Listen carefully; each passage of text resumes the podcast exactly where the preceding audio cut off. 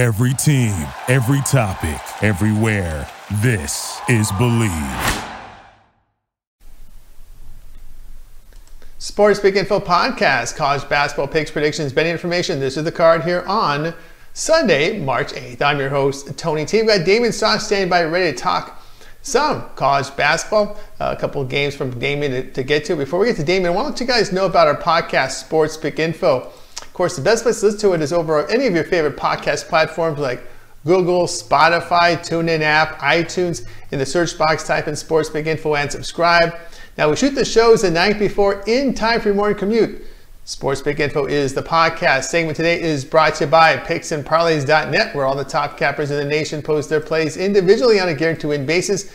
Leaderboards and more to showcase top cappers. A coupon code we'll share with you a little later show. But right now, I'd like to let you know that Damon Stoss will be uh, presenting a couple games from college basketball here for Sunday's action as uh, we are winding down here in regular season play before the conference uh, tournaments for the big conferences. So, Damon, what do you got for us college basketball for Sunday? Hey, Tony, thanks for having me. Uh, we're taking a look here at some college basketball action for Sunday. Uh, a big one in the Big Ten here. First game we want to look at is Michigan at Maryland. Currently, Maryland is four-point favorites, and the over-under set at one hundred thirty-nine points. You know, Maryland, they're kind of struggling right now. They've lost three of uh, their last four, and their, their lone win, they really kind of got lucky there in the game against Minnesota. They were able to, to pull out a miraculous victory. Um, you know, Maryland's, they've been struggling to score of late. Uh, they're just twelfth in the Big Ten in field goal percentage. Uh, but Michigan, they're not playing really well right now either. They've lost two of three. They're not forcing any turnovers. They're not getting easy buckets. Now, Michigan does lead the Big Ten in field goal percentage, but Maryland, they're a very good team defensively. They're not going to allow those easy points, uh, easy inside points that Michigan is used to getting. Uh, you know, Maryland does a better job on the boards than Michigan. And I'm, I'm expecting this to be a tight game. Uh, lots of times in tight games, the difference can come down to the free throw line. Um, you know, Maryland leads the Big Ten in free throws made. Michigan really doesn't get to the line all that often, and they're not very good when they get there. You know, Maryland's going to be at home in this game. I think they're just better defensively than Michigan. And if it does come down to free throws, which it very well may, Uh, you got to go with Maryland in this one, and I, I like Maryland laying the points at, in this game against Michigan. Next game we want to take a look at, we're going to head to the A A C, Memphis at Houston. Houston's a nine-point favorite, over-under set at one hundred thirty-four points.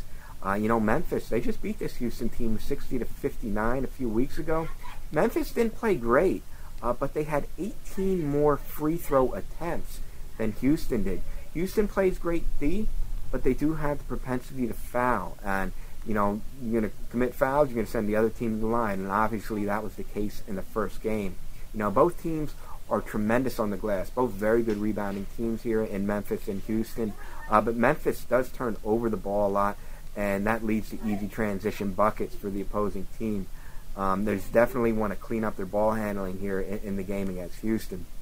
Houston, you know, they're coming off that loss. They just lost to uh, UConn, but they have only lost once at home all season. You know, I like Houston to win this game, but I just think nine points is too many. You know, we're this late in the season. This is a conference opponent. Nine points, in my opinion, is too many to lay, so I'm going to be on Memphis with the nine points in this one.